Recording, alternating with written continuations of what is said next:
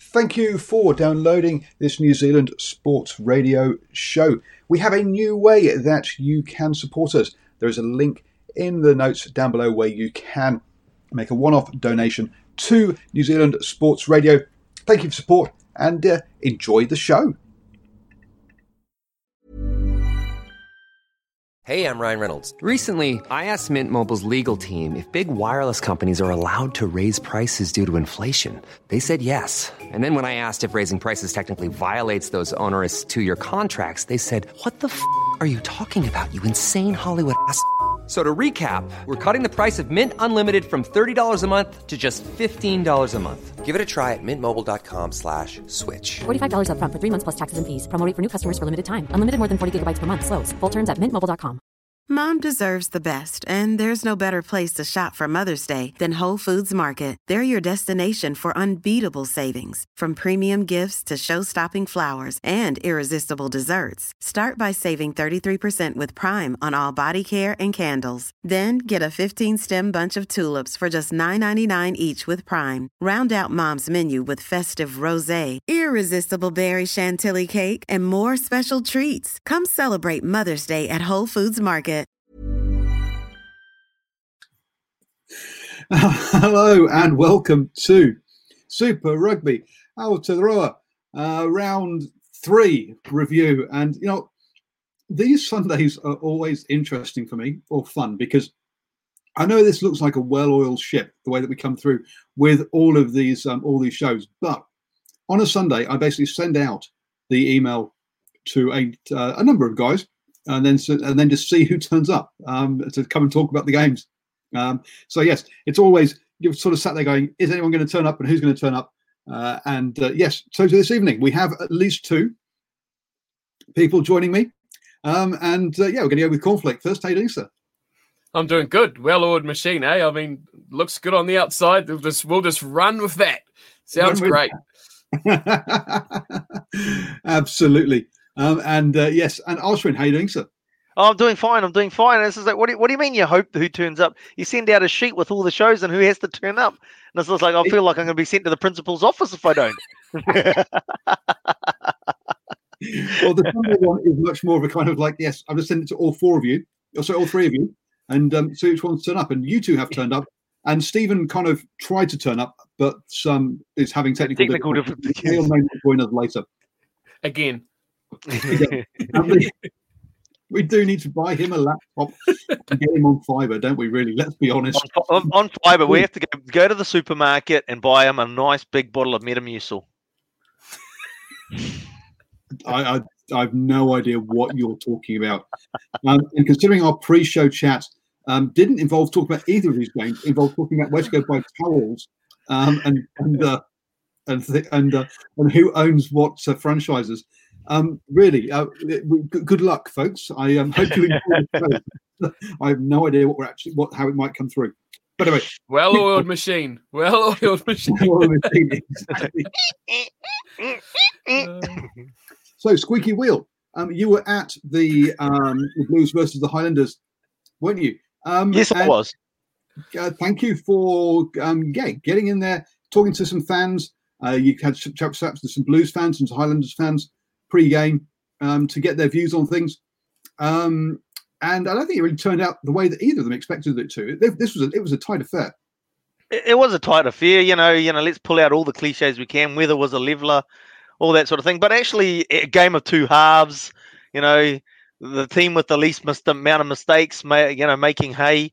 So, and, and, that's basically what, how I felt the game actually transpired. I mean, the first half was the Highlanders making all the mistakes and basically giving the Blues opportunities. In the second half, the roles were reversed, um, and the Blues started making the um, mistakes, and the Highlanders took advantage of that. So that's what it felt like watching it. And yeah, I don't know how how do you know you, you, it's a bit difficult when you got vested interest in it, isn't it, cornflakes? And it's just like so you know, it's just like seeing the game as everybody else that's neutral seeing it. But um, that's the way I saw it. Stephen, we need to get you a Highlanders flag so at least people know who it is you support. Because look, I've got the jersey behind me. Austin's got lots of blues kind of uh, flags and stuff, and wearing a blues cap. Um, but there you are in your in, in your All Blacks. Oh no, no, your Phoenix um, And a super brew, yellow super brew cap. And oh, the yellow super brew hat goes on. Yes, you did predict it. And what margin did you go for, sir? I think I went by eight was the one I went for. So I was a, a little bit out in the margin. But I just on, on the note of Super, I just would like to say uh, who is at the top of your Super leaderboard um, currently at the end of round three, Paul? Are, are you aware of that? I've not even looked, to be honest. Um, Yeah, I do know that you are six games from six, whereas I'm five from six, which means I'm probably behind you. Yes, no, I'm loving life at the moment, nailing all of them. Margins are pretty close. I mean, yeah, it- I, I, I agree with what Ashwin said. It was definitely a game not what was expected by at, at all. I think the first half was probably what a lot of people expected the whole match to be, but it Mm. turned out a very, very a lot different from that. I was surprised, especially in that second half, how much the Highlanders backline actually got up over uh, the Blues backline. I thought there would be an area where the Blues would, would just dominate that whole matchup, but I thought the forwards would be quite an even battle. But I thought the backline is where the Blues would actually edge it, given given Paul's atrocious weather in the preview last week. Uh, that didn't eventuate, but even still, you know, having a good backline that can execute. Uh, from the few chances that teams may have got, I thought could have been the big difference between the sides. But uh, the Highlanders, I think, pulled out all the stops. They played really, really well. And considering they were playing with 14 men throughout the whole game, because Scott Gregory really wasn't there at all, uh, they played really well. He's an ex Blues player. Oh, ma- makes sense now. Yeah. I actually, you know, the thing for me was that really the Blues came uh, out in the second half and just weren't switched on. Um, they made some real basic sort of errors that really helped uh, the Highlanders to get at flow on and. And you know, I, I think all of the teams. You know, I know the Crusaders are sort of like at the top of the the the the, the pile of teams, sort of thing. But reality is if the Crusaders aren't on their game, any team can tip any team over. So you can't give any team an opportunity, and that's what the Blues did in that second half. Get a bit of momentum up, get a bit of confidence up, and the Highlanders took it with two hands. And it's amazing as hell the, the players who excelled in the first half, like your Caleb Clarkson, your players like that, or especially him, I think everyone's raving oh, on how amazing he was. Where did he go in the second half? Like he he was nowhere. He was nowhere at Yeah. all, invisible. And I guess you say the Blues had hardly any ball. They were really shut out. But it's like those key guys. Is it consistency or, what it is? But they were they're there. They're impactful. A lot of the guys were like making all their inroads, dominating the And- game. Gone. Yeah, but you know, it, it's interesting you say that because, like, um, with the three wins from three for the Blues, I actually feel like the Blues still haven't actually put in their best performance yet. They they've, they've still got um, runs in the bank that uh, I don't know whether they're going to be able to pull that out or not, but they're they're, they're not polished. I I think there's a, a level of polish that's still available there that they need to yeah, pull out of their kit bag. Runs on the board means you've actually already scored them. What you actually what you're trying to yeah, you're trying to, there is room for improvement um, from there with mixed um, sort of similes, and we we have him, the man who actually knows what he's talking about. So we need to get him on before you two um, uh, uh, uh, to spend the next forty minutes just talking about um, who uh, about this. So Stephen, how are you doing, sir? Very good. Thank you, Paul. And it's a pleasure to be on the show. Great to have you. Um, so look, Scott Gregory, a guy from Northland, a guy you know. What happened to him? Did he just uh, obviously a bad day at the office there? Fumbled, a, fumbled a couple, got charged down for a try. Um, this isn't the, this isn't the kind of the Scott Gregory we, we see playing in, in Cambridge Blue, is it? Um, you don't want to make excuses for somebody, but I, I kind of am. If we track Scott Gregory's career, he started at Whangarei Boys as a first five and then got pushed out to second five. And I've actually seen him play his best rugby as a midfielder. And uh, for some reason, all the coaches that are involved with see him as a fullback. Um, this is not the first time I've, I've actually seen Scott have issues with uh, with the high ball. I know playing for Northland against uh, Taranaki last year, he had issues, and uh, yeah, it certainly wasn't a night to remember. It pretty much started with the kick ahead, which he probably should have just popped over the sideline as opposed to waiting, waiting, waiting, picking it up and getting it charged down. Because I think from after that, his confidence just pretty much went out the window. Period. And that was. Uh, and that was it. And uh, another thing is sometimes as coaches, you've got to read the room if a guy's confidence is shot and he's not having a good night. I personally would have subbed him quite early in that uh, in that second half. Simple as that. And uh, I know I know Scott really really well. He's a good kid. Hopefully he can bounce back from this. But more importantly, I just wish coaches would see him as more of a midfielder than I do. Yeah, a midfielder as more than a uh, more than a fullback, guys. Yeah, look, I mean, I have to. It's interesting that you say that, Steve, because he was um, previously in the Blues squad. You know, a couple of years ago. Then he's obviously um, quite a big component of the Sevens team, um, and now he's at the Highlanders. But when he was at the Blues, he was seen as an outside back, the back three. He was never seen as a midfield back when he was with the Blues either. So it's it's interesting that you've like I wasn't aware that you know he started at first five and really a midfielder. So it, it really Mm. does make a lot of sense with what you're saying. Is that you're playing a poor kid out of position.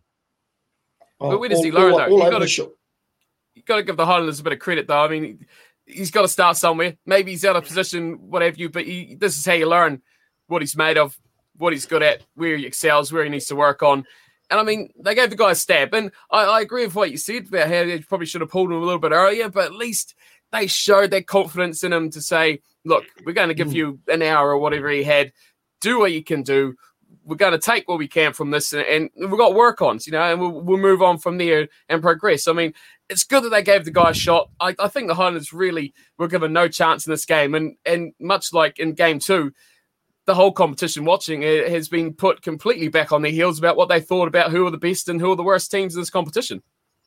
Yeah, Anybody's uh, and the best and I- I- anybody's the worst in a, in a given day. the first half went, I guess, pretty much as people were expecting. Let's be honest. Um, the Blues, uh, 93% um, tackling, which basically meant they didn't give the Highlanders any opportunities in that first half, really, to get over the game line, to make any breaks, to, to get much. The only try they came, they, they came away with was a, a line out maul, um, uh, and then they bashed it, which, which got stopped. They bashed it over. I mean, that line out maul, Steve, has been one of the, uh, or uh, Cornflake has been one of the uh, the key weapons of the Highlanders so far this season, hasn't it?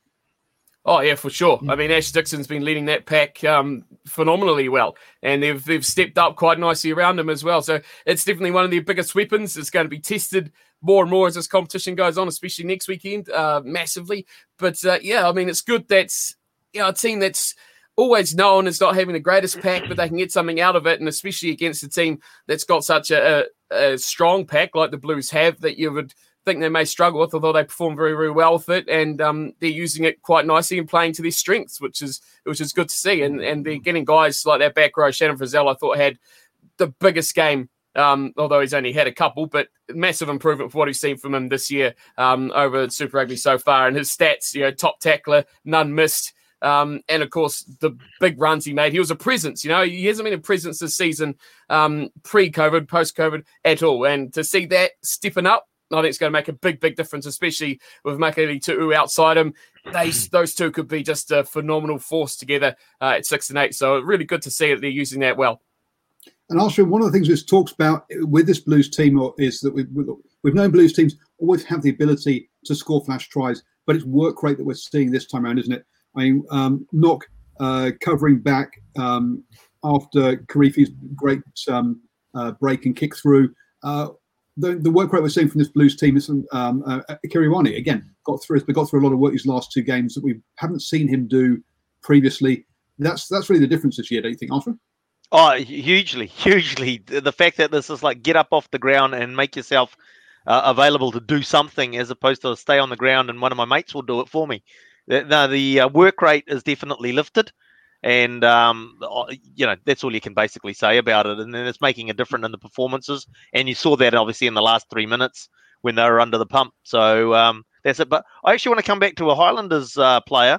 And, um, and, and you were talking about their forwards and their work rate you know, I think the All Blacks are struggling for a number three hooker, and you'd have to say that someone like an Ash Dixon really putting his hand up because he's hitting his jumpers, he's doing the work around the field. I mean, and one of the issues has been with whether it's Liam Coltman or Nathan Harris or whoever has been their line out throwing, and Ash Dixon has been on the money with that. And you know, I mean, uh, they did lose a couple in the second half when it was a bit crucial, but um, I think against the Chiefs and then against the Blues the, the he was accurate, but it's not just in the you know it's his core um, job there, but then around the field he's quite big as well.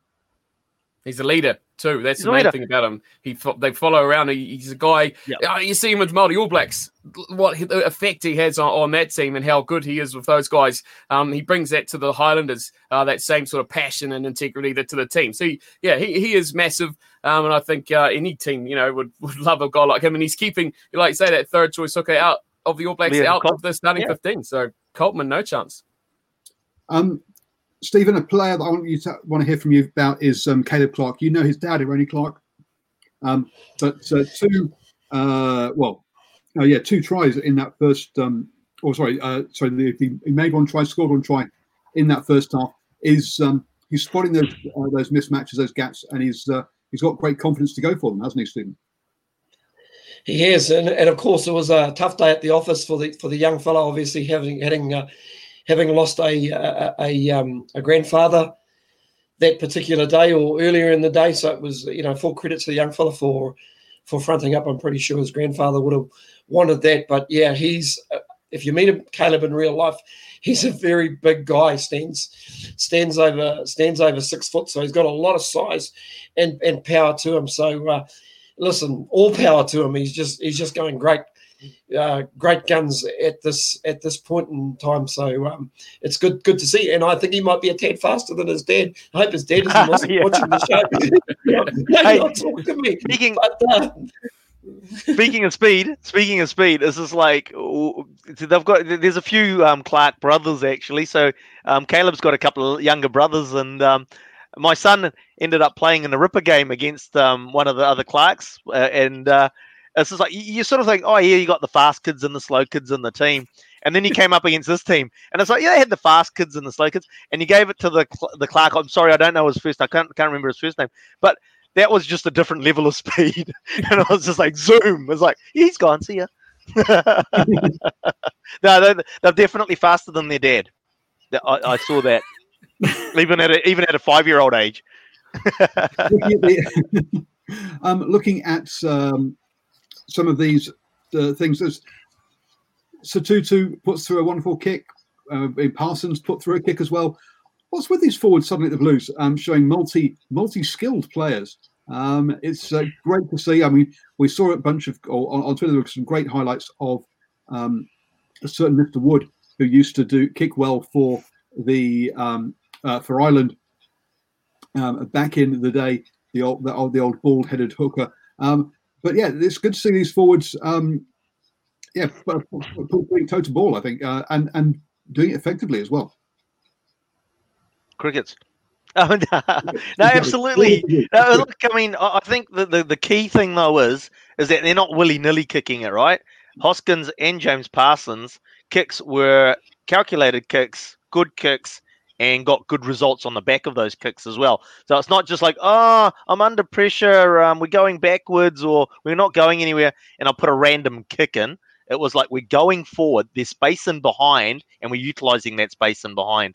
And we got a good chase onto it as well. Because a kick's only as good as its chase, right? Good cliche. Kick's only as good as its chase. Cameron also wants to mention if Otere Black in there. Um, yes, he is playing well. Um, there was there was an article in midweek in the UK, uh, over in UK about um, Beauden Barrett uh, and how he was basically he's allowing others to play. Um, in the fact that he's not jumping into first receiver, he's not trying to run everything back. Um, he is kicking a lot back, and and yeah, Otere Black is stepping up into that space uh, and yeah, and doing a lot of the work, but doing it and doing it very well. Um, he was doing it pre was doing well previous to lockdown, and I think uh, quite a few of us um, uh, basically thought that uh, it was going to be a shame that he was going to lose his place to Beauden Barrett uh, when he came back in we um, uh, um, Outram. Yep. Oh, look, I mean, I, I think that was sort of like Beauden will be back and he'll go to first five and that. But I think it's been good leadership. Um, that's obviously at the management level where they've basically put Beauden in the back. We actually, with the Blues at 3 and 0, and um, Beauden hasn't really done anything game wise that's been like, he's, he's done some great controlling um, kicks or, you know, settling down type things. And but the big thing that Beauden Barrett's brought to the team is level headedness on the field, right? Or off the field as well, obviously. But he's talking, and that's the communication out to those young players and saying, okay, no, no, no, we need to do this, we need to do that. So that's the big thing that Beauden Barrett, Barrett's um, bringing bringing to the field really at the moment. He hasn't really done anything too flashy. He's tried a couple of things, but nothing too out there. And he's he's letting the players that are in front of him um, be themselves and not trying to take over and be that guy. Yep. Um, I guess finally we should just say, I mean, Hunt also had a decent game. Um, he, he went over after the forwards, uh, did the hard work for the Highlanders, but he missed a crucial penalty late on that could have evened things up. Um, also, some question marks about um, whether Stephen here, uh, oh sorry, Cornflake here, um, they went for a drop goal, then they get the penalty and they go go to the corner. Does that make sense, or should, should they have kicked the three? Um, that, that's been one of the sort of key things we've seen on social media getting discussed we'll get your opinion on that, and then we'll move on to the next game. I think. Well, it's it's one of those things, isn't it? They go for the three, tied up, and probably thought about it and thought, "Oh, well, let's not try. We'll just win it now." Um, stuff going to the extra time, the golden point rubbish, just, just just do it all in one foul swoop. I mean, you can't be too critical of it. I'm not. They they boy, they played well in that second half. And, and there's a lot of standout guys. And I mentioned it on Twitter in that game. I mean, I don't know, from a Blues perspective, Ashwin, how you feel about the, how the Blues played on that, whether you're disappointed of how that, that result eventually uh, happened at the end. But I mean, from a Highlanders perspective, that's a super young team. That's a super fresh team. That's a team that played well within themselves. I think they could have been a lot better in certain areas. I mean, players could have had better games.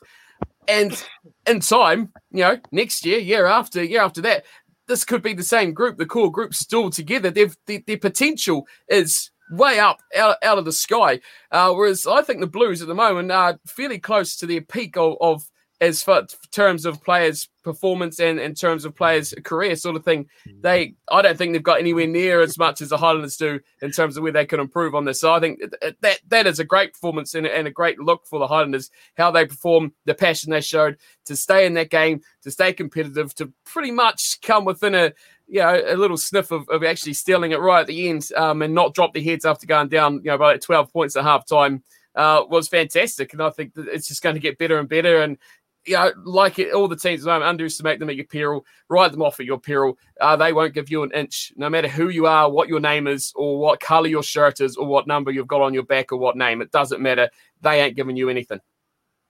I'll let Steve have go right a reply, and then we'll double team him. See, yeah. where you go, man.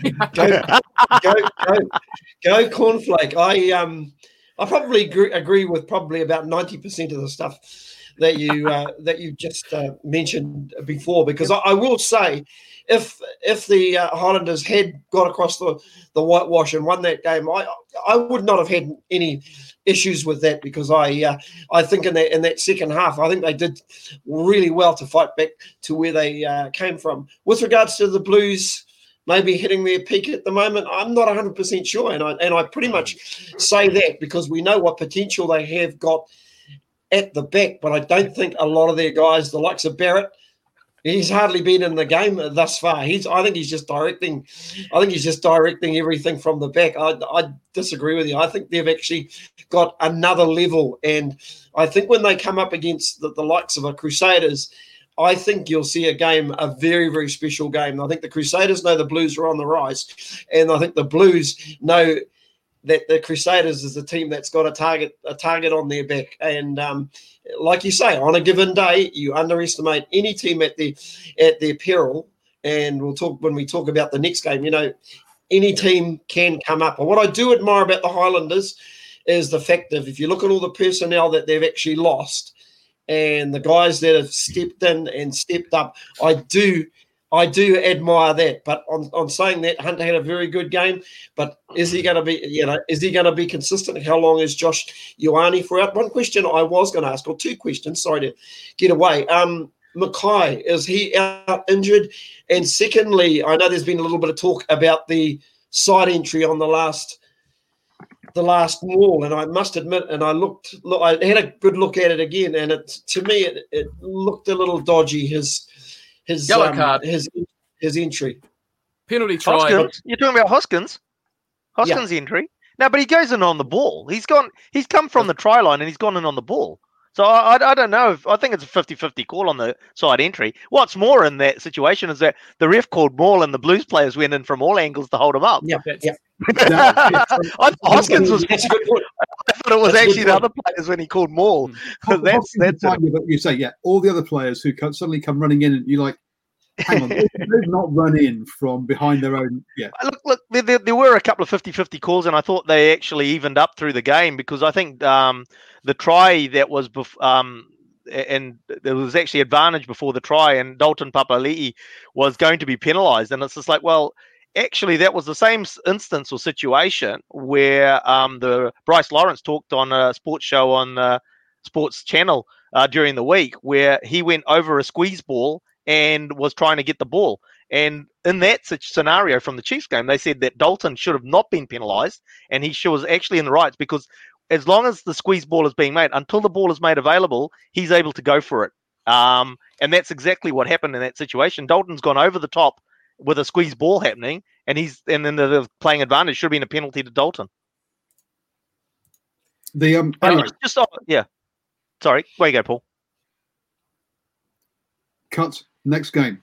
Um, yeah, yeah, I thought that's what you wanted to Oh, do. come on. Wait on. One, one thing. Cameron, Cameron, I I'll give you I- I- Hoskins I- Sotutu, but that, that's all I'm giving you. Don't come with me with that or Otere Black being a, a coming up, up to the Oh, no, I superstar. he's gonna- gonna he's gonna go. Sooner No, I'm gonna, I'm gonna, go, I'm gonna go. This is like so. Steve's talking about the young players at the Highlanders. This is like you got a back three off the scrum. uh, Where Akira's the oldest at 24. Hoskins only 21. So you, McKelly to Tu'u is uh, 23. Um, then you go in the back line where you've got TJ and Rieko in the midfield, and you've got Caleb on one wing, and you've got um, Mark Telea on the other. Um, so there's plenty of uh, oh, and the halfbacks with Nock now starting to stand up, and Finlay Christie. Geez, that kid's just he's a firecracker. But I mean, so there's there's plenty of young fellas starting to come through and putting their hand up as well. He'll In go the back Blues to Scotland. He'll go home. Yeah. he'll, he'll go back to St. Kitts. some of the I guess okay, so so one of the points is that you're going to find that the majority, apart from the Crusaders, who somehow managed to keep people um, in the country and not be taken across to France and Japan and England, um, all the other four franchises are always going to be young because as soon as the player gets to the mid twenties, they don't um, crack the All Blacks; they go overseas. Um, we've seen that with with um, uh, Manu uh, who's just left um, the Chiefs. Um, and so all these teams are going to be young. All these teams are going to be like, imagine what they're like in five years' time. Well, they'll have left and gone and played in, Oh, the hey, biggest direction of what I was going to make from from that point is that the Blues have got. You're right. They got Rieko Ioanes. Uh, you know, they've got all those guys, the known players, the guys that are already All Blacks, the Beauden Barretts. Who's the recognisable guy of the Highlanders? Aaron Smith. Yep. I mean, Aaron Smith. that's it. And I mean, I, I think he has developed and, and evolved at the start of the season already. He's actually hitting rucks and tackling players. Aaron Smith goes that way when there's a ruck and a tackle player until it's established that he can get the ball out. If it's defensively, he's out of there. He was actually getting involved. He has grown, I think, into an actual player who's getting more involved more and probably forced to because of the way the Highlanders are. But there's no one there. There's potential for there to be a host of superstars in that team. The Blues are at that superstar level, is what I'm trying to say. You know, the Barretts, Ioanes, they've got all those guys that are at that kind of level right now. Yeah, they're still young, but they're kind of at that superstar level. Whereas the Highlanders have still got a lot of way to go and Yeah, at- potential to have at- you know six or eight All Blacks. Maybe Yeah, they're at that knows? Or superstar level, but they're not consistent yet. They've still got to bring consistency sure. to the table, and so that's the thing, and, and that'll come with age. That won't. The consistency is unfortunately an age-related thing, generally speaking. So uh, I, I sort of think, I mean, like especially with a Caleb, some of the things that he did on Saturday night were a step up for him. I thought actually he like spotting the gaps and going for them, just just having, you know, and, and yeah, looking up, heads up play um, scanning what's open and, and available to in front of him as opposed to just ta tucking the ball and running is actually create looking to create. So I think that'll come with maturity as well with some of the younger players. there is there is also another here. Look, look we, we, that the Highlanders had something like 16 new players this season. So, uh, from a cohesion point of view, they're they they're definitely a the the least cohesive side out of all the all the all the um, New Zealand Super Rugby sides. Uh, a lot of those players we are talking about have been around the blue setup for a year or two, even if they are still very young and got a long way to go. So there is there is that element to it. But I knew my point would get through eventually. that game, 47 um, tw- um, 24. Um, it was 22 to 10 at half time. Um, so great comeback. I think what we've shown there is the grit from the Highlanders and also the Blues also showed grit to finish it. And that's something we're going to talk about. And we're, I think it's going to become a common theme across all of these sides um, as, um, as, as, as, as well. Coming on then to the Crusaders versus the Chiefs. And boy, I might have got the weather wrong for the first game, but the second game was wet. And I did say it was going to be wet and that was going to impact the crowd. Uh, and boy, it was teaming it down. I'm, so, I'm sorry. I'm just gonna like you know it's it's a classic thing story that we get out of um, Crusader Land is that oh the weather conditions are going to impact the uh, crowd and it's just like we we, we um so um Saturday night I think we had three tornadoes in Auckland and we just basically had a drenching all day and um, if, if it hadn't been for those weather conditions, it would have been over 30,000 people there, but we still got managed to get 27. This is a successful rugby franchise that can't get people along after a breakdown, after a lockdown, I should say. Right? And it's just like, don't make excuses pre game. This is like your people aren't turning up to the game. But, uh, you know, I, don't, I, think you, I don't think you're allowed to do that anymore, Steve. no idea what's been happening. Um, um, sorry for everybody there. Moving on then. Um, to the game. To the game. It was wet. Um, and um, as we are already 29 minutes into a half hour show, um, my summation of my summation of the, uh, and we're halfway through the content. My summation of this game is pretty going to be um, short and sharp. It rained. The Crusaders adapted to the rain. The Chiefs tried to play dry weather football. Didn't look after the pill. They lost. Um, Stephen Harris, since you ne- since you're not normally allowed to talk, um, I'll let you go next. I, don't, I don't know what to say. I'm reading one of Cameron's Cameron Pike's comments. I don't know if you're going to post it. He reckons it's good shit No. shagging. With No, like, no. Cameron, you, Cameron, He doesn't have to Cameron, up there. You just can't- said it. You can't, you can't say that. Yeah, I know. I couldn't. Listen, it- it- it- it- one thing I will say, haven't been to that ground, especially during the middle of it, really is cold. And when I talk cold, it it does cut through you. And apparently they had good they had good ticket sales down there during the week, but uh, apparently some people just didn't turn up, which is a, a little bit a little bit disappointing to say the least. Um, um, one thing about this Crusaders team, they do know how to win, and um, yeah, back to you. Phil. Like sweet action, we've got 29 minutes. Let's go. they do know how to win, um, but I thought they weren't clinical early on. Um, we uh, basically in the first nine minutes was um, was kind of was it, it wasn't wet. It was all it was all um, um, Crusaders. Um, the Chiefs were pretty passive on the first phase, but then after that, defensively, then after the first phase, they were very aggressive defensively and stopped the Crusaders on that advantage line. And even when the Crusaders managed to break them down, they still spilled the ball. So I thought that, that, that actually early on the Crusaders weren't clinical in a way that we've expected that, that we've, we've seen them in the past, um, either Arsenal or Cornflake. And I'll then just step back. Oh, look, I mean, I I thought that the really the Chiefs were their own enemies in the game. Um, they had enough ball. Um, I, I just don't think, as you, as you alluded to it, they didn't play the right tactics for the weather conditions. Um, y- you know, the, the it's funny because the commentators kept saying every time that Damian McKenzie got the ball, oh, you never know what's going to happen. Oh, he's going to create something. Oh, he's created something. He didn't create anything. The def- the defensive line for the Crusaders is set. So they're not actually manipulating the Crusaders' defensive line at all. Um, they're just going side to side and and and playing risk rugby when really with those bo- um, with the weather conditions, they should have been doing what um, Otere Black, Beauden Barrett, Mitch Hunt to a, was doing on Saturday night was basically kicks into space behind.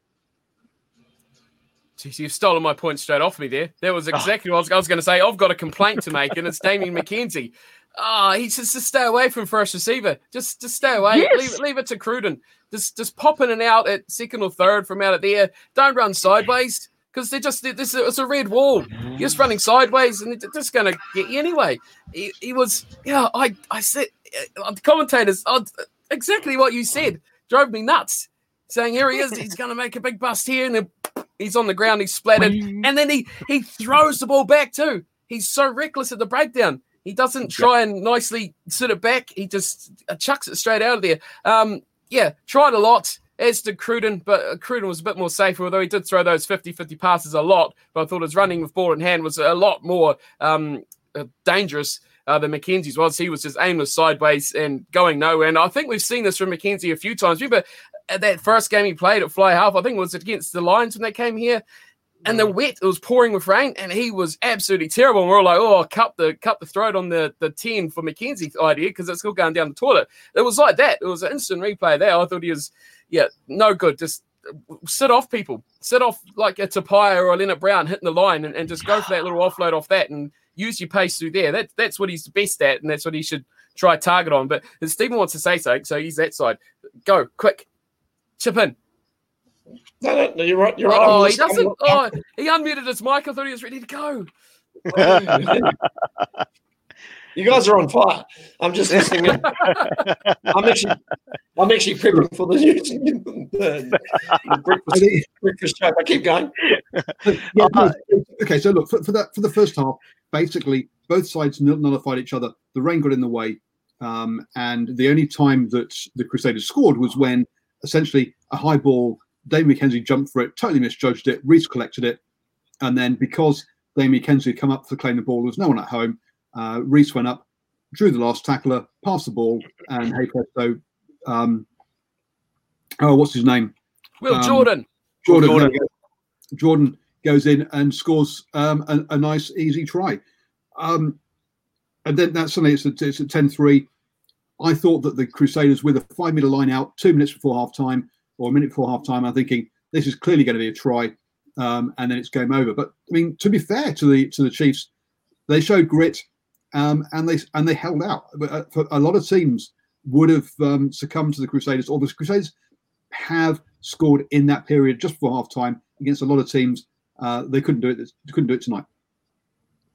Um, yeah, look, I mean, both of the Crusaders' tries actually were sort of, uh, uh you know, uh, a little bit out of um, opportunistic. Yeah, yeah, they were. I mean, in saying that, they did create the um, first ball Jordan try. Um, it was a crossfield kick that, as, as Paul alluded to, that Damian McKenzie. Um, uh, I don't. Uh, it's from the replay angle on the opposite angle that you see it. He's totally misread that. He never got close to taking that ball. But the other thing that you can see in that defensive structure for the Chiefs was that there was nobody. So I think it was Wainui on that wing hadn't actually dropped to be in a defensive position. Um, that if like McKenzie's dropped it, or for something ricochet backwards, he was there was nobody, no Chiefs back there. Even with Sevu Reece taking that ball, if they actually had somebody that had dropped in behind to protect Damian McKenzie, then they would have taken Sevu Reece out. So there was actually a um, defensive um, blunder mistake made, and then yeah, and then the um, the the second Will Jordan try, if uh, and this has actually been seen on replays, if you go two rucks back, there's an outside, uh, I mean, an out and out penalty to the Chiefs for Jack Goodhue just wrapping himself up in the ruck uh, in a tackle situation. And they argue, unfortunately, you know, and you teach your kids this. Look, you play to the whistle, and the Chiefs didn't play to the whistle. They were arguing that point. They're right, but at the end of the day, it doesn't matter because the refs didn't call it. And um, off the quick thrower, uh, throw in, uh, they went and scored. So two opportunistic tries, and um, that was really the difference in the game. Two assists. The, the Chiefs did have their opportunity. Two, two assists by Reece and uh, yep. two tries by Will Jordan. Um, Reece, I'm not sure will ever again do do a try assist from a line out throwing. But um... oh look, I, I, sorry, I, yeah, go Steve. Just in that movement you were talking about before with the high kick, um, there's a couple of couple of guys who who I thought with their inexperience got exposed in that game. One was uh, Tupaea, the centre, but also Nanai Seturo got exposed on a, on a couple of occasions. And with that high kick, if you watch where he was, um, McKenzie was going into to, to contest for that high kick. Now he ran forward of that kick. So once Reece took that kick, if you look There's behind from the end, the end, the end on camera, there was nobody there. he no. should have sat in sat in the pocket or sat back. I actually thought uh, when you mentioned uh, Sean Wainui, I actually thought Sean Wainui was one of the better better performers in that back line and actually got better as as, the game. As the game. He, Yeah, he's he's a very direct player. He'll he'll bring the ball back back hard. I mean to say he, he copped a really big shot. Now who was it? Cullen Grace might have put a put a big shot on him, and he just gets up and he he comes again. So I just thought in those areas they got a little bit exposed. Uh, those those two outside back and uh, Tupaea's got a really big reputation, but he hasn't impressed me at all in his uh, last two matches. But on saying that, he is only a young guy. I think it's disappointing that. Uh, oh, well, it's disappointing that Alaimalo didn't play. That's I was disappointed by that at the start when he got pulled out late because um, I'm a big fan of him and seeing him on the bench last week. I thought, yeah, he's finally coming back. He has the X factor that could have made a big a bit of a difference. Yeah, even conditions like they were, I think a, a, little bit of a time and a little bit on the ball, he can make things happen, whether it's rain, hail, or snow. So, uh, big big disappointment that he wasn't there. Um, but I, I've I've been picking holes in this Crusaders team because there's got to be a way to beat them. And at, at, the start of round two, when I, you know, you look at the team and say, where can sides look here because they haven't played? I picked holes in this in their back row. Cullen Grace, like you talked about, and um, and Billy Harmon as well. That Cullen Grace, you watch him, you watch his game. He, he is a he is a really hard worker, a really really hard worker. He's a line out option. He's big. He carries well. He cleans well. He does everything that if you don't watch the game, particularly on a player, you don't really notice what he does because he doesn't do all the flashy stuff. You know, he's not an Akira Ioane that does everything nice and, and bulldozer. He does the really, really hard stuff. 22 tackles. Um, the next highest was Billy Harmon with 12, and the next highest was Sowakula with 10. He made 22. That's just how much he worked, and just the work he does around that team. It's so Crusaders like. It, it's so unrewarded. Um, from like the media perspective and things like that. But he is, boy, he looks like some talent. And I mean, I thought that could be an area other teams could pick on. But man, if he keeps that sort of form up, yeah, he's going to be another great Crusader. I'll tell you what the area that other teams can pick on from the Crusaders, and it's just like I don't know why for over twenty years they haven't fix, figured this out, it, and it comes down to what you've just picked out about one player is that it's their work ethic. They don't give up. They don't lie on the ground and say, "Oh, I've done my job." They get up and they do their job again and again and again. And when I've done it that many times, they get up again and do it again, right? That's their work ethic. That's the difference between the Super Rugby franchises. Because at the end of the day, the talent at that top level, if you look at it on a player by player basis, is pretty level.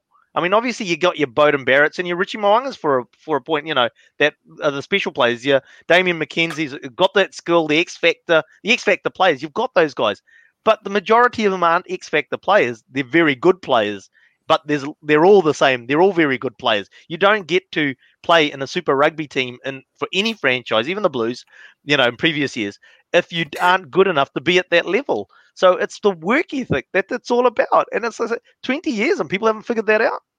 And you see a guy like Josh McKay, I think is exactly sees what your point is. Superstar at the Crusaders comes to the Highlanders and he's not anywhere near as effective, not not any worse of a player.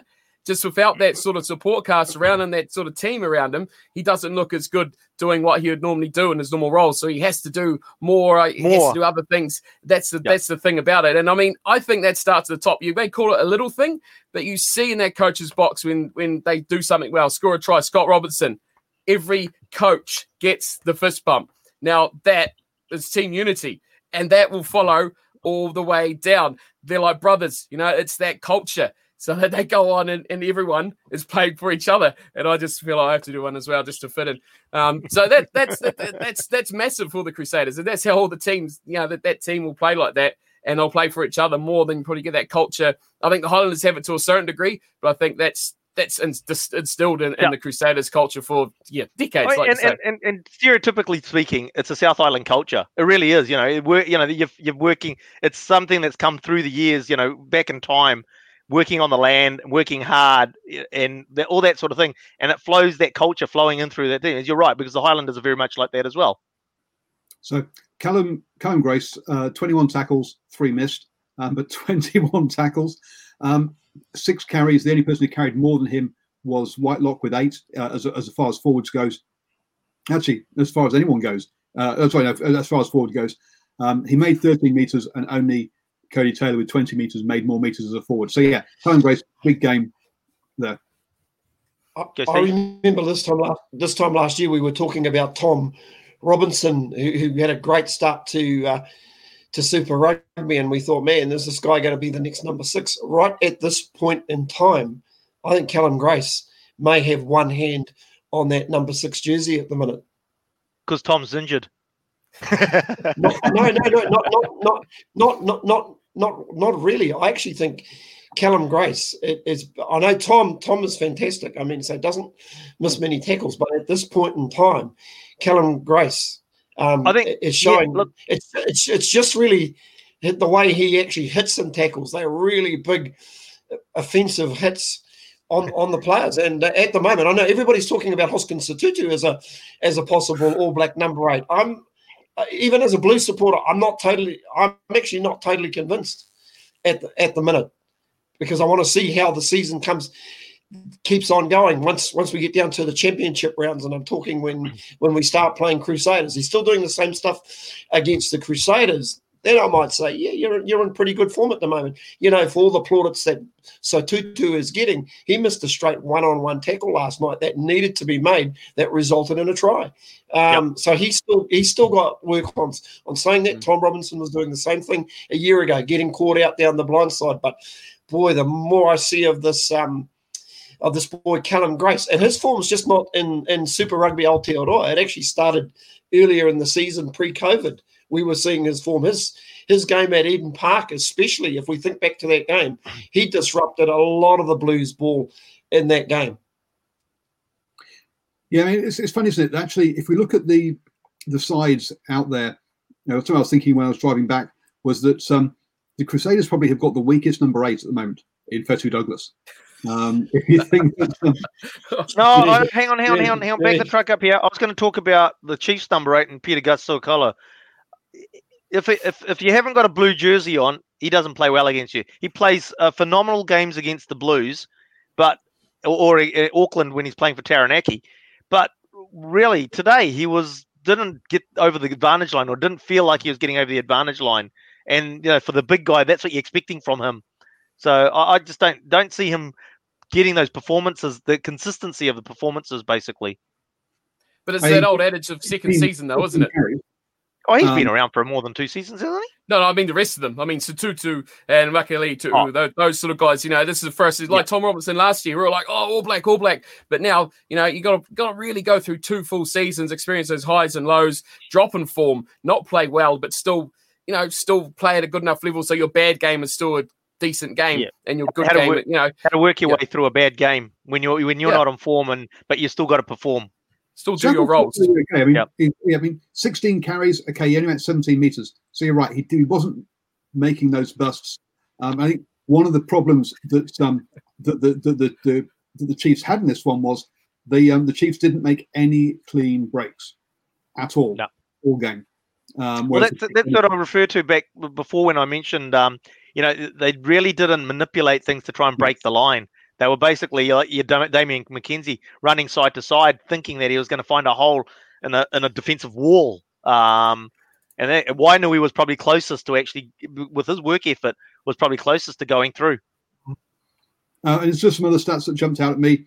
So 298 meters running by the Crusaders, 296 by the Chiefs. So pretty much the same, and not very big numbers either, really.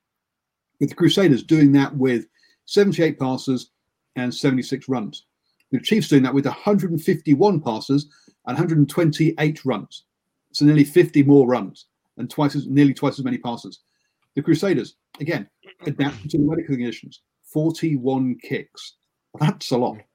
a, quick, a kick every two minutes. The Chiefs only 27. In those 27 is a, a reasonable amount if it's not wet. But under those conditions, yeah, they just played the wrong the wrong game. You'd have to say it's a lack of composure from the Chiefs. You know, you see composure, you saw composure from the Crusaders. It was a lack of composure from the um, Chiefs. And when you consider that they have got that experience in key positions with Sam Cane back um, and Aaron Cruden back, and then you throw in with someone like the Damian McKenzie, who's been around now for long enough to be part of a, in a Chiefs sense anyway, a, a part of the leadership group. You've got a good group of people to make good decisions about how the game's going, what they need to change up. But they didn't change the game up enough. To, to be fair to the Chiefs, to be fair to the Chiefs guys, sorry to jump in, Steve. They are very, very short in that middle row. Uh, I know there was a, a still shot there, one part, and Sowakula was basically standing behind beside Mitchell Mitchell Brown, and they seriously are not a tall middle row. They obviously missed the likes of Allardice, hmm. of Brodie, Brodie Retallick. So, you know, they, they haven't got guys, and you've got to have that confidence with those guys, especially at line out and, and set piece. And I think what you're basically finding is your loose forwards are having to do extra carrying, you know, because they, the, the, these guys are so small. Big guys aren't doing it they were getting knocked back on the advantage line. When you've got the likes of Ardron there, you've got Retallick there, these guys carry hard into the contact. But more importantly, you need two or three tacklers on them. But uh, the Crusaders today, I think these these locks, I was watching them every time they carried, and they were either getting taken straight down, straight, ridden down straight away, or they were getting hit backwards over the advantage line. Listen, for all the carries that the Chiefs had, they just weren't making – really, really good meters or pay dirt meters for their uh, to get their backline underway. Sorry, Stevie. No, you're no problem. No, I, I, speaking of your line out, you got to say the Chiefs line out was better than had been in the first two rounds. Certainly, they did start to disrupt. No. They disrupted the Crusaders. Come on, they turned over a couple of lineouts, which they would have no chance of doing in those first couple of rounds. So they were bitter. I'd said bitter, not good. They were bitter. Defensively, they're better. Attacking wise, some Samisoni oh, comes well, defensively, on. yeah. Yeah, defensively they're better. Attacking attacking lineups. Samisoni comes on. Well, literally, the very first thing he's hmm. having to do is to, do, is to throw a line out. And I'm thinking, oh boy, not only does he not throw it straight, but nobody jumps at all in the time. You're like, what? Hey, is, that, is that the one that also got called not straight? And it yes, was yeah. actually very straight. It was actually very straight. He actually goes into the middle of the line out to grab the yeah. ball, and it's just like you've caught it not straight. the Chiefs can't catch a break or a line out. he can't. I mean, when no one even jumps, and you can yep. see he walks on. He talks to everybody. He then walks back, and you're like, that's not just the hooker's fault, right? That's no. the, it's uh, um, communication. Communi- oh, yeah, the, the entire yeah that that the, the, there is just zero.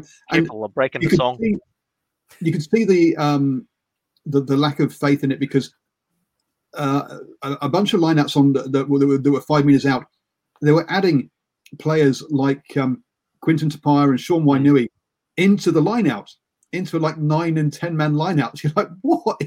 really? Okay, here we go. I missed that actually. I didn't. I didn't pick that up. No, they were jumping into the maul, straight into the mauls in the back. Brad Weber was jumping into the mauls and pushing them as well. It was, it was a bit carnage. But I was going to expand on your stats there, Paul. Uh, what I found really interesting on, on the meters gained was that for the Crusaders, Will Jordan made 71. You take out those two tries, which are probably about 30 meters each. He only probably made about 10 meters running. Uh, Codie Taylor made 23. He made that big bust down off that line out, which was probably 20 meters. So take that off here. No one else made over 20 meters for the Crusaders. The Chiefs had five players that went over 20 meters. Um, so that was kind of weird, but it explains what you said more about the kicking game and how the Crusaders played. I think to that weather conditions a lot more rather than just like hammering away at, at dead wood like they did and a, a bit uncreative and, and, trying to force things, I think, a bit, especially although I credit Cruden for the way he played, he forced a lot that really should have just gone to ground with and, and not carried on with. And they just were, were, a bit aimless, I think, with a lot of the way they went about things. So yeah, didn't play to the to the right to the conditions and um, yeah, need need a bit more tactical awareness, I think, and communication and faith in their teammates. Yep.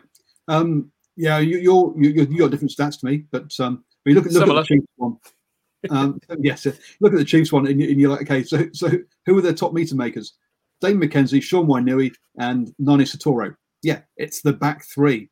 now, admittedly, they, they're collecting kicks and running it back to a certain degree, but also though it's the back three, whoever they've selected, whether it's been um, Shaun Stevenson or Solomon Alaimalo, um, that back three has been where the Chiefs have had have been dangerous all season, and that's the only in all, all their games so far. It's not in the middle. It's always been when it get it out wide and give the guys a bit of space. Um, well, thank you guys. We've obviously gone for twice as long as we should do. We always um, do. Got another hour to go, yet, don't we?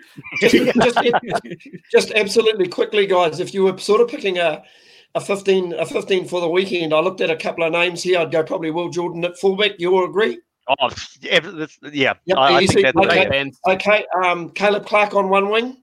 Yep. Yep. For first half. I, I would actually, yeah, but I, I mean, so he had a pretty good game. I'm looking at guys who didn't make a lot of mistakes. He didn't make a lot of mistakes. I'm actually going to go for Sean Wainui on the other wing. Yeah, because nobody else stands out. Yeah, totally. No, maybe Yeah, recently honourable mention, but that's it. Yeah. Oh, Honourable mention. Yeah. yeah. Yeah, he gets an hon- mention, but I, I think Sean Wainui, I, he didn't make a lot of mistakes in the game, fielded everything pretty well. I was thinking about the midfield. I, I think Anton Lienert-Brown probably deserves to be, to be in there. I still think in a Chiefs midfield he looked pretty good. I also like Tomkinson from the Highlanders. I thought he looked pretty good. But just quickly, second five centre. I was going to go. I'd go Tomkinson and I'd go Tomkinson and Rieko. No, I wouldn't go Rieko. I um wouldn't wouldn't have him there. I thought he made a real crucial error on from turnover ball with Yep. about eight minutes eight, eight minutes to go. I wrote it down. Turnover ball. He needed to move the ball, but he picked and went. Now from turnover ball, you've got no cleaners there, and he conceded a penalty, Because which got basically isolated. gave, which which got isolated, which gave the Highlanders that that opportunity. So I do wonder if he still does the right things. I'd either go Right. Anton Lienert-Brown or Good or Goodhue. Good. Uh, just yeah. in terms, first, first fives to me, well, I think there's a there's a few there that you could either go Mo'unga Black or maybe even um, our boy from the Highlanders. So who do you think there? Maybe maybe Oh. Richie. Um, I suppose uh, at the end of the day, I think he's the one that controlled the game for the Crusaders. So, um, Mm. you know, and, and because as you said, the stats show they really didn't do a hell of a lot. So um, he just got them into the right parts of the park and controlled the game. So you'd probably go Richie. And I'd Yep. go Aaron Smith at halfback. We'd all agree with that. Yep. Yep. Yeah, classic. In, Yep. Into your number, into your into your number eight. If you look around at those number eights, did uh, Mikaele-Tu'u play two for the eight for the Highlanders? I'm actually going to go for I'm actually going to go for Mikaele-Tu'u over Hoskins Sotutu. We all good with that? Seven, seven and six. I'll go. you Callum, got um, democracy. I got Callum. I'll, I'll go Cullen Grace at six. I think that's an easy Yep. pick, guys. Yep. Um, That's an easy what, what about in ter- what about in terms of seven? Oh, Papali'i. uh, Dalton. Yep. Dalton Papali, yep, go with that. Your two, your two locks. I think I'd go for for Patrick Tui Tuipulotu. I thought he Yep. went. I thought he went pretty well. Um, another another another lock who played pretty well. I, I actually I think that um I mean obviously the the Chiefs don't have any locks, but if you actually go through the six other locks, um they all they all actually perform pretty well. No, Um, Josh was he- Dickson. Josh Dickson, yeah, yeah, by far. actually. he was he- he extraordinary actually- in the yeah, lineup. yeah, no, actually, I go with that. I'd go with that actually. I'd, Yep. I'd, Yep. I'd, I'd go with that. We'll quickly go to hooker. Dixon. Oh, Ash Dixon, Dixon. yeah. Yeah, yeah, yeah. After my rant about Ash Dixon, I have to go with him, don't I? Great choice. Um, uh, tight, tight head props, guys. Oh, I- Did Nepo, did I- Nepo Laulala do enough in, in the game this afternoon for the Chiefs, or Got pretty did well maybe banged in the scrums. Ofa Tu'ungafasi put in a put in a decent sort of hit? But I, my only issue with Offer, you don't really see him carrying the ball. So uh, no, I'm, I was going to say that about all the props, Steve. Is that I'm not actually seeing any dyn, dyn, They're not really that well, dynamic. well, that's why None the that's why, props are at the moment. that's why I've decided to go with Siate Tokolahi um, Yeah. as as my my tight head prop. I thought he did really well, and the Highlanders scrum stood up really well. And finally, a loose head prop. I'd probably go with prop- Alaalatoa. anyway, That's fine. You're going to go who? Uh, Alaalatoa. Oh, la, la, la, la, Toa. Oh, yeah. Yeah, you got through. You got through a bunch of work defen- defensively. Okay, and loose head prop. Oh, Well, Moody I'm was drawing good in the scrums, so he did pretty well in there for the Crusaders. He made pretty short work of Okay. Laulala I'm through that. I'm actually, I'm actually going to go for Hodgman. I'm going to Yeah. go for Hodgman at, at the Blues, and that's Yeah. then that's and, and that's my 15 super, well, super Aotearoa Super Rugby 15 of uh, the weekend Super Rugby round, Aotearoa. round three. Yeah, I think the best player off the bench was probably Havili. Yeah. Oh yeah, but you're gonna are you gonna are you gonna um replace um Jordan with Havili coming uh, coming off the bench? I still Nope. think Jordan. I think you're still gonna go Jordan. His aerial um diffusing of bombs is just magical at the moment. Oh yeah, yeah. I'll do yeah. Flawless. Cool.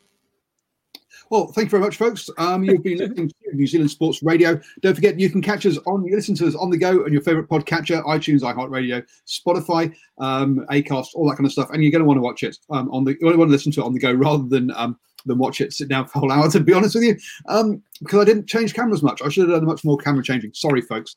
Um, but yes, do listen to us on the podcast, uh, and um, we'll be back tomorrow night with the Driving More show, um, where we'll be uh, discussing all sorts of rugby related stuff. And I've gone blank. Oh yeah, things like eligibility for North South um, games will definitely be a um, be a, be a good one.